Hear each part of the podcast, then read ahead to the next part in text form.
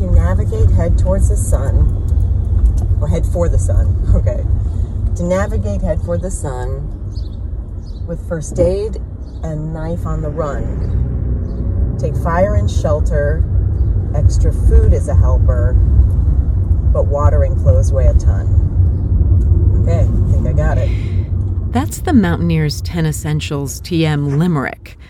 The 10 essentials are navigation, headlamp, sun protection, first aid, knife and repair kit, the ability to make fire, shelter or a bivy, extra food, a way to purify water, and extra clothes.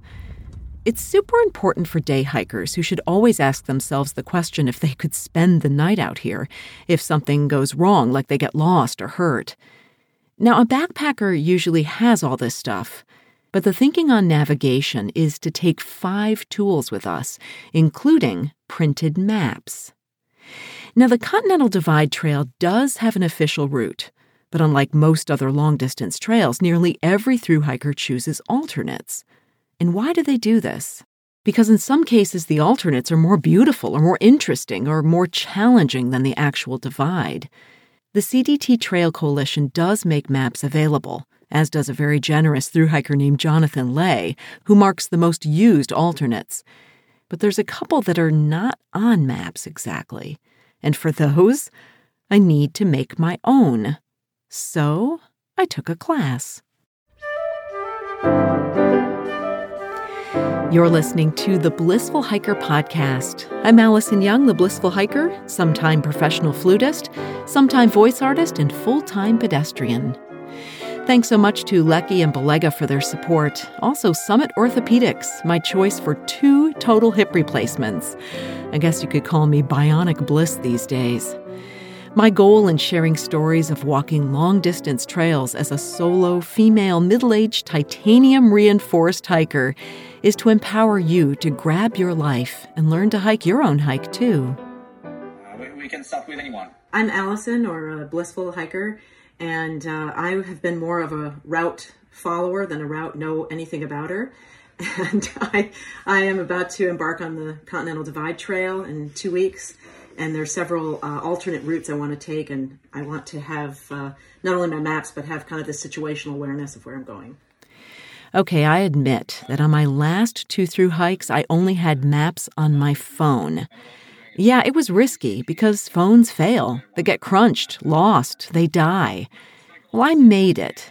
But what bothered me the most was a feeling like I was just following a line and not aware of the larger picture or my options. Can you, can you In the GPS navigation class, I learned a lot, including navigational workflow, situational awareness, and the ethic of self reliance.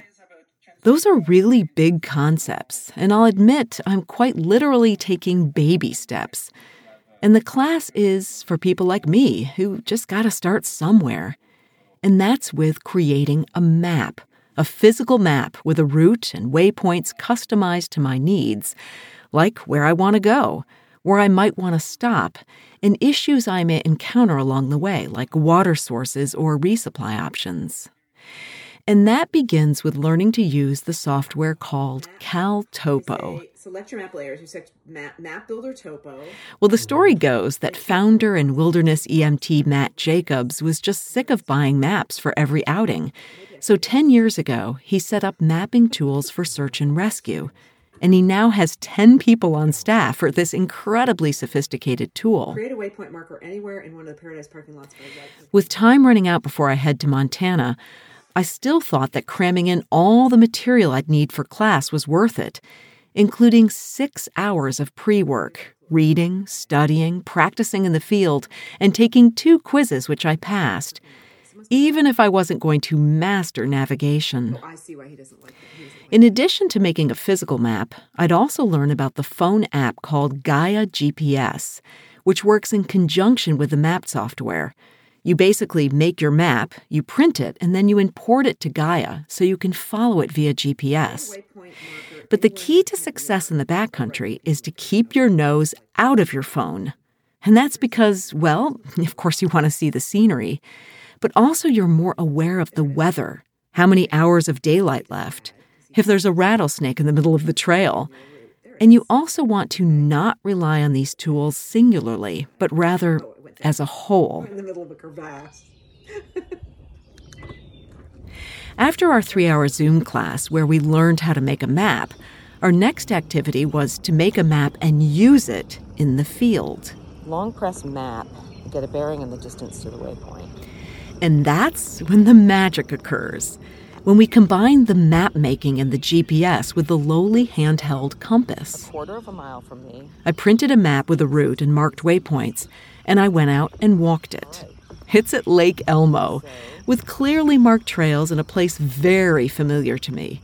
But this time I was going to use my compass to follow the bearing from the map that I made that's now in my phone. The speed I'm going to go is going to be like glacially slow. And one of the first things I learned, even after all those times walking here, I never had any idea which direction I was going. You want to stay there, but you're going to go this far off. I also learned that heading towards something as the crow flies is not really possible, and I can take intermediate bearings to get there. Holy cats. I'm absolutely on my bearing. The GPS gives me the distance to those bearings, kind of like someone telling me, walk 50 paces, then turn right. That's a miracle. And maybe the biggest miracle of all is if I stay on my bearing, I can't get lost. The arrow's pointing directly to my car. Did something right. Now let's get back to why I took the course in the first place, not just to walk around Lake Elmo with my compass. I took it to make a map for my biggest alternate on the CDT. It's loosely called the Super Butte Big Sky Cutoff, or the Butte Scoot.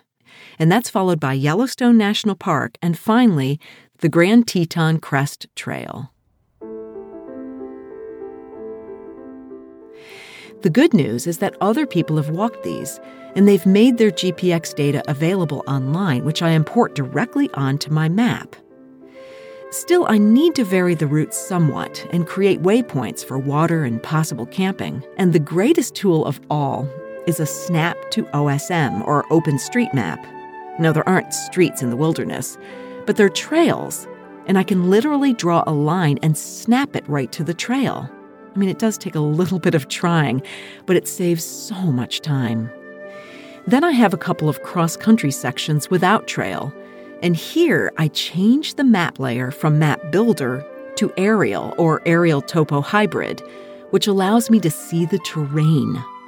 I can see from the profile that there's a 1,400 foot cliff over Lake Solitude, but there is a section that looks doable, and I know it's doable because other people have done it.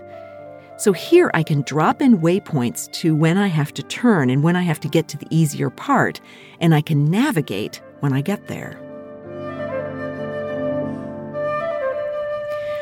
I am no expert by any means, but already I feel incredibly empowered. The ethic of self reliance is founded on the principles of experience, preparation, skill, and judgment. This is just one more arrow in my quiver, one more skill that will help me when I move along the trail to make good decisions and ultimately to be responsible for myself. This is the Blissful Hiker Podcast, a series of personal essays coupled with found sound and my own flute playing, and exploring my journey of self discovery as a middle aged woman who doesn't need permission to blaze my own trails in this journey we call life. These look like mucus, but these are dried peppers. Ooh, dried blueberries. Strawberries. If you want to get overwhelmed fast, try making food for a through hike. To be honest, the only recipe that's mine are for my magic vegetarian pemmican bars. That's a calorie bomb of cashews, almonds, pecans, walnuts, wheat germ, flax flour, figs, dates, and honey.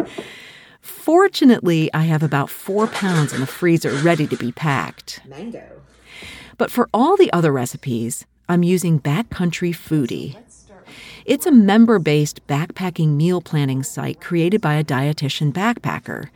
It's ultralight recipes packed with nutrition and high in calories. And most importantly, on the site, everything's gridded into meal plans, So you don't have to really think too much. You just have to prepare.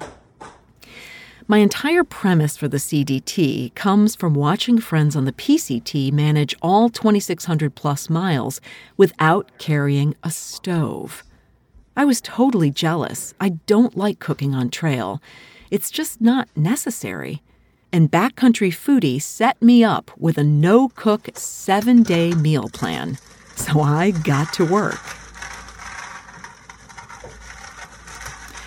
Maybe the most fun was making pasta. I mean, you could live off ramen for seven days in a row on repeat, but I wanted to try for other kinds of pasta.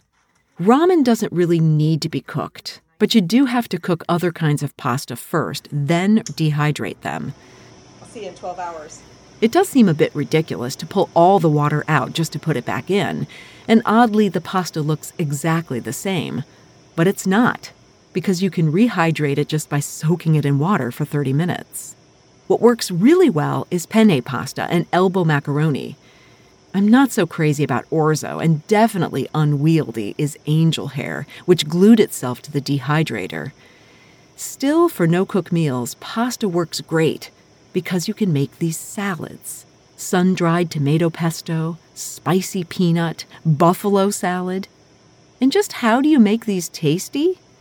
Well, the trick is using mayonnaise and peanut butter from packets, and then lots and lots of shelf stable Parmesan cheese, as well as olive oil.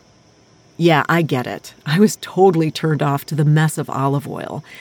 But oil packs a massive nutritional punch per ounce, and I know my body is desperate for it on the trail. Does it go bad? Well, I haven't had any problems, and I just use my nose as the tester. But you do have to pack it very carefully in a leak proof Nalgene bottle and its own baggie. But I think it's worth it. So I assembled about 10 or so of each meal, packing the herbs and spices and pine nuts separately in their own tiny baggie. It's really just a glorified assembly line, but it still took me the better part of two days. I got a lot of breakfasts, but I don't have that many dinners. Well, you have to wake up more often than you go to bed. I have no idea why in the past I was so opposed to eating cereal on my through hikes. Maybe it's because it was always porridge over the stove, slowing down my morning.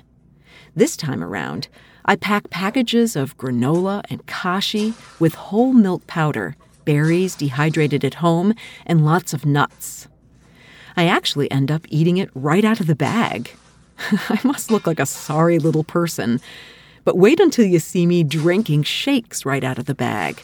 I make dozens of them berry, chocolate, peanut butter. And a real cool trick is grinding up coconut and oats to a powder. With that, I just might have the most flushed colon on trail.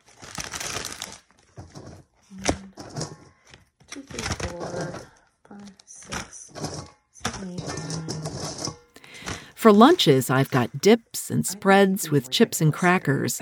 Have I gone completely off the deep end if I'm counting each cracker and measuring each pile of pita chips? Maybe the most complex of all my dips is a salsa. Lots of ingredients, including a new discovery for me of true lime powder. It's like one slice of squeezed lime juice, and it's a miracle of flavor popping. In between these meals are my magic bars, a truckload of honey stinger waffles sent to me by a follower, plantain chips, Pepperidge Farm goldfish, and of course, lots of gummy bears. What time's the cooking show start? They canceled it. I'm less of a cooking show star and more of a Swedish chef disaster of spoons, bowls, knives, cutting boards, food processor, and a baggy explosion. But I only had to go to the store twice for extra items. But now everything is assembled in quart sized freezer bags and nestled into boxes ready to roll. Some I'm going to send to my first resupply at mile 236 at the Benchmark Wilderness Ranch. Another box I'll leave in East Glacier about 100 miles in. All the rest, my trail angel here in St. Paul, Richard, will send as I move along to Yellowstone, Atlantic City, and encampment in Wyoming, and Pie Town, New Mexico. And then there's what I'll pack in my new Ursack to take with me on day one. One can only hope that halfway down Glacier, I don't send an emergency note to Richard to send me a resupply stat, including my stove. You can subscribe to Blissful Hiker wherever you get your podcasts. And please leave a review on Apple to help the show get discovered. Blissful Hiker is on Patreon right now, and you can support the show that I will record while on trail this season. As a patron, you'll get an invitation to private cocktail and Q&A parties along the CDT. You can find a link to Patreon in the show notes or at blissfulhiker.com. Also, in the show notes, you can find out more about the Mountaineers, Backcountry Foodie, and the recipe to my magic bars. And guess what next week is? I'll be in Montana walking the CDT. Until then, my friends, kia kaha and happy trails.